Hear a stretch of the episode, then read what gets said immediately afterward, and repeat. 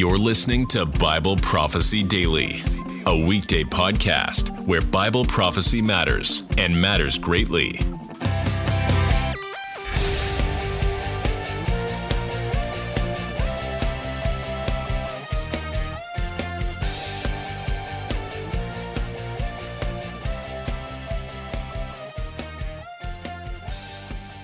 This is Bible teacher Nelson Walters. The most terrifying and overlooked end time sign is the hypnotizing voice of the Antichrist. When the Antichrist is mentioned in Scripture, nearly every time his voice is mentioned. His voice and what he says are the most recognizable characteristics of the Antichrist. Prophecy also mentions the voice of his sidekick, the false prophet. What they both say and how they say it plays a prominent role in the end times. The Antichrist's voice will hypnotize and influence those who do not realize the danger and who are not standing guard against its influence. Now, Scripture tells us faith comes from hearing, and hearing through the word of Christ. Romans 10 17. So, this idea of a voice and speaking being important shouldn't be thought of as strange. Faith in God comes from hearing the holy word spoken. And that is an important thing to know, by the way. Uh, it's, it's something very few think about. But if faith in the one true God comes through hearing, then faith in the false God, the Antichrist, will also come through his words and his voice. It's probably the Antichrist's greatest weapon. And for this teaching, let's give a shout out to Jonathan Merrill, a member of our community and a member of our new AI image team. Now, we have historical precedent for a voice like this. No less a man of evil than Adolf Hitler understood this relationship to voice. Hitler was a foreshadow of the Antichrist, after all. Here is what he wrote about the spoken word in the preface to his book, Mein Kampf. I know that fewer people are won over by the written word than the spoken word, and that every great movement on this earth owes its growth to the greatest speakers, not the greatest writers. End of quote.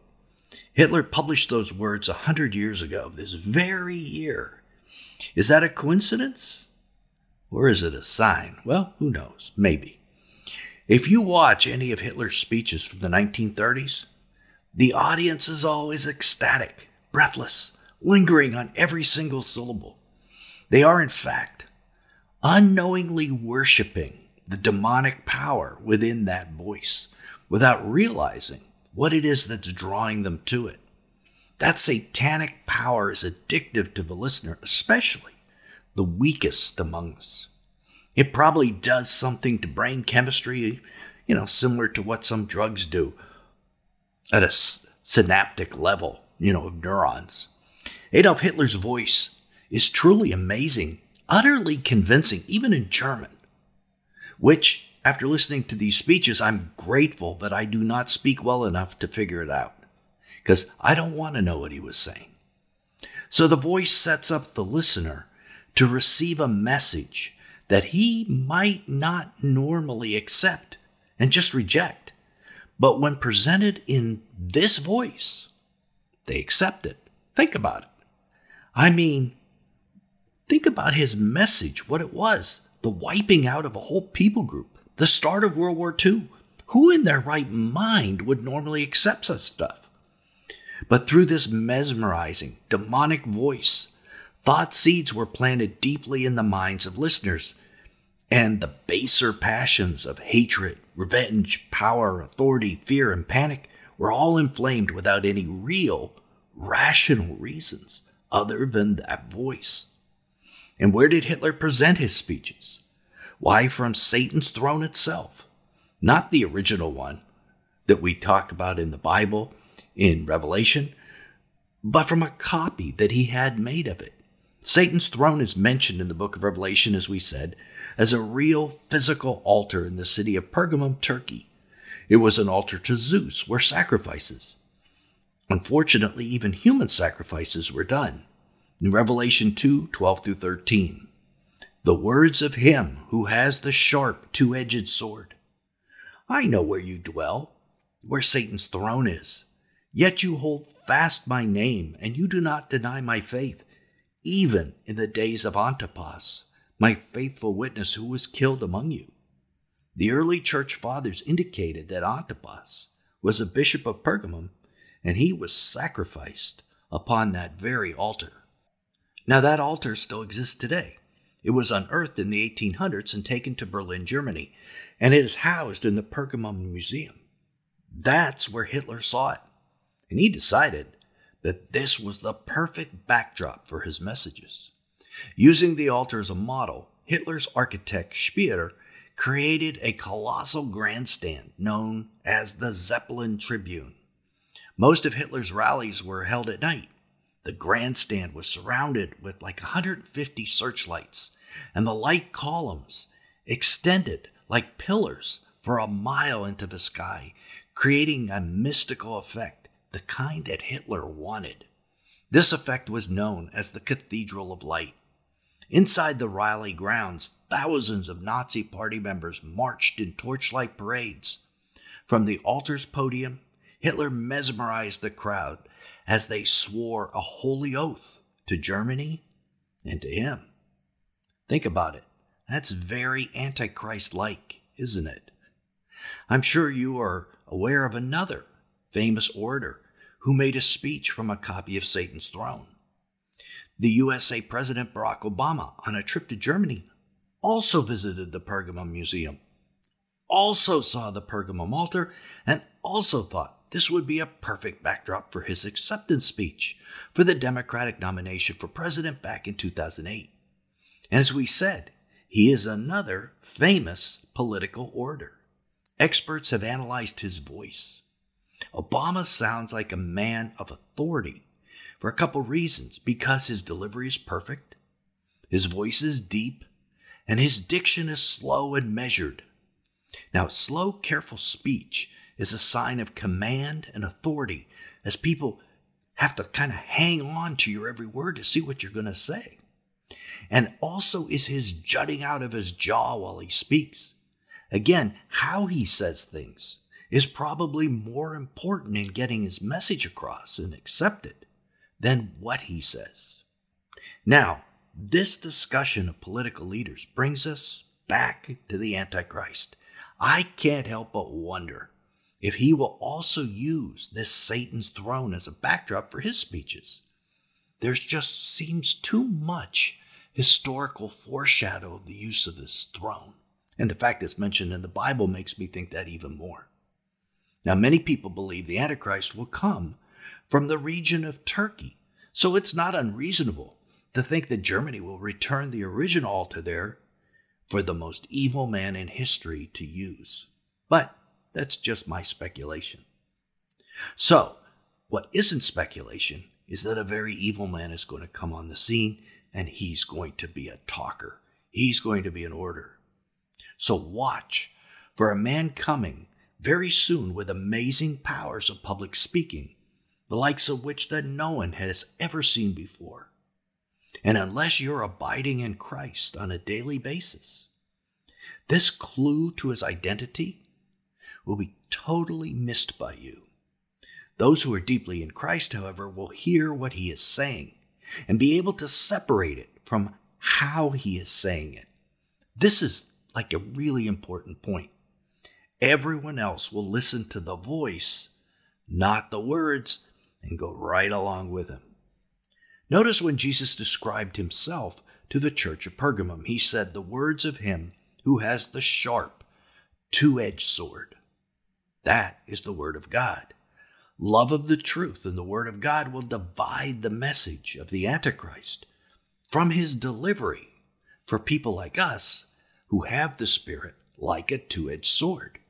It will divide spirit from flesh those who will listen to the flesh only will be taken in by his exciting, excellent delivery. Those abiding in Christ will be appalled by what he was really saying and completely reject him. Let's look at what Scripture says about the voice of the Antichrist, because we've been talking about it generally, Now, let's get specific.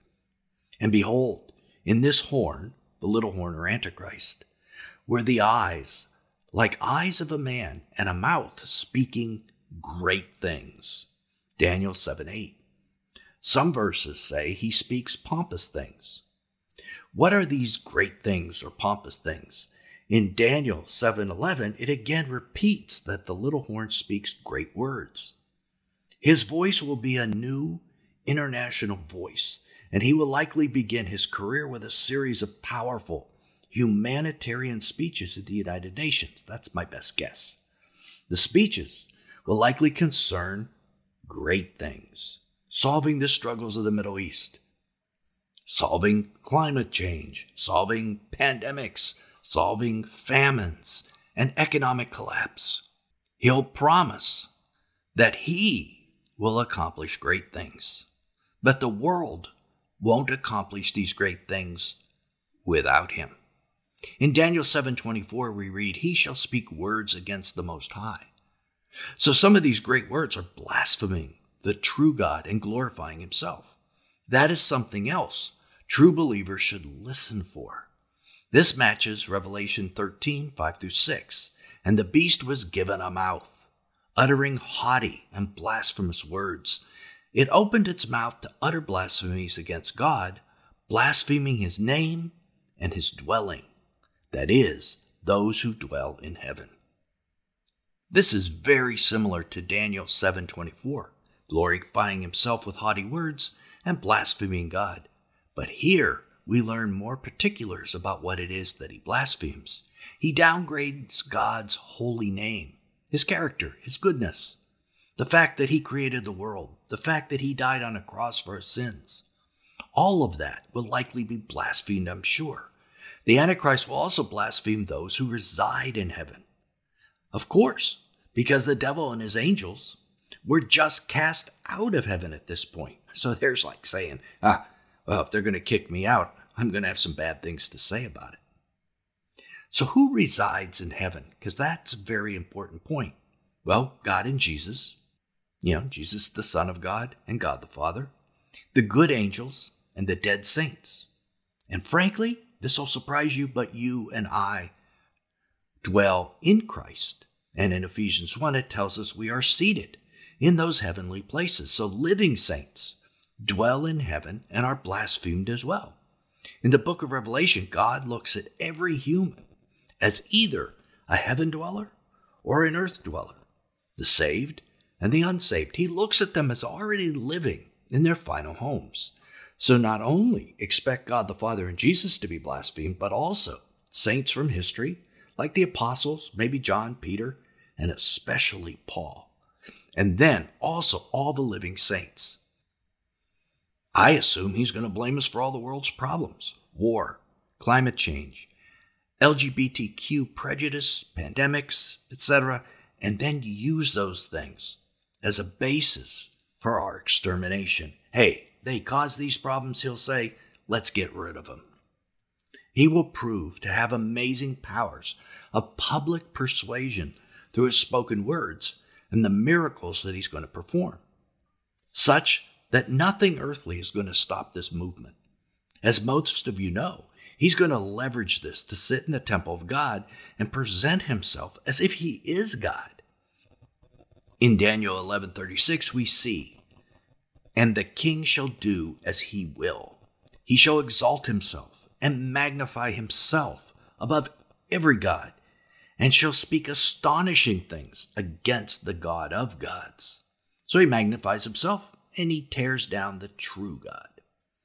And his assistant sidekick false prophet looks like a lamb, but speaks like a dragon or Satan. And his purpose is to get the earth dwellers, the unsaved, to worship the Antichrist. Both the Antichrist and false prophets show lying signs and wonders, as per 2 Thessalonians 2.10, and with all wicked deception for those who are perishing because they refused to love the truth and thus be saved. So they will use trickery, fraud, and delusion to make themselves and sin more attractive. Only the truth and abiding in the truth will save us from this. When something is opposed to the Word of God, you've just got to reject it, no matter how good or real it seems. In another video, we spoke about how when Satan is cast out of heaven, right before the Antichrist is revealed, he may likely take the form of an extraterrestrial or an alien, one who will claim that he created mankind, not God. And right there and then, you'll know he's a liar because it goes against the Word of God. The same will go for the Antichrist. If he says this unrighteous lifestyle is righteous, right there, you will know that he's a liar and he is identified as being on the wrong side. You probably know recently that the Pope upheld this lifestyle. And right there, all of us should know what spirit this man is listening to. Now, he's still able to repent. He hasn't taken the mark of the beast yet, but you know who he's listening to right now, and that tells you that A, you should be praying for him, but B, you shouldn't really be listening to him. And then, after the Antichrist receives his head wound, an image of the beast will be made. And guess what? It involves his voice again. The distinguishing characteristic of this image is that it's given pneuma, that's the Greek word, either breath or a spirit, and is able to speak. The speech of the Antichrist is super important. It's his weapon. And this is his means of deception and control. This man has not spoken yet, or I think we would already know about it, in my opinion. And right on schedule, any moment now, perhaps as early as April of this year, he will appear on the world stage. There was never more chaos for him to enter into. No one knows for sure, and certainly I don't either. So keep your eyes and your ears open, friends. Stay close to the Lord and expect absolutely anything because it just might happen. Thanks for listening to Bible Prophecy Daily. We hope you learned something valuable today. Be sure to subscribe wherever you heard this podcast so you never miss an episode.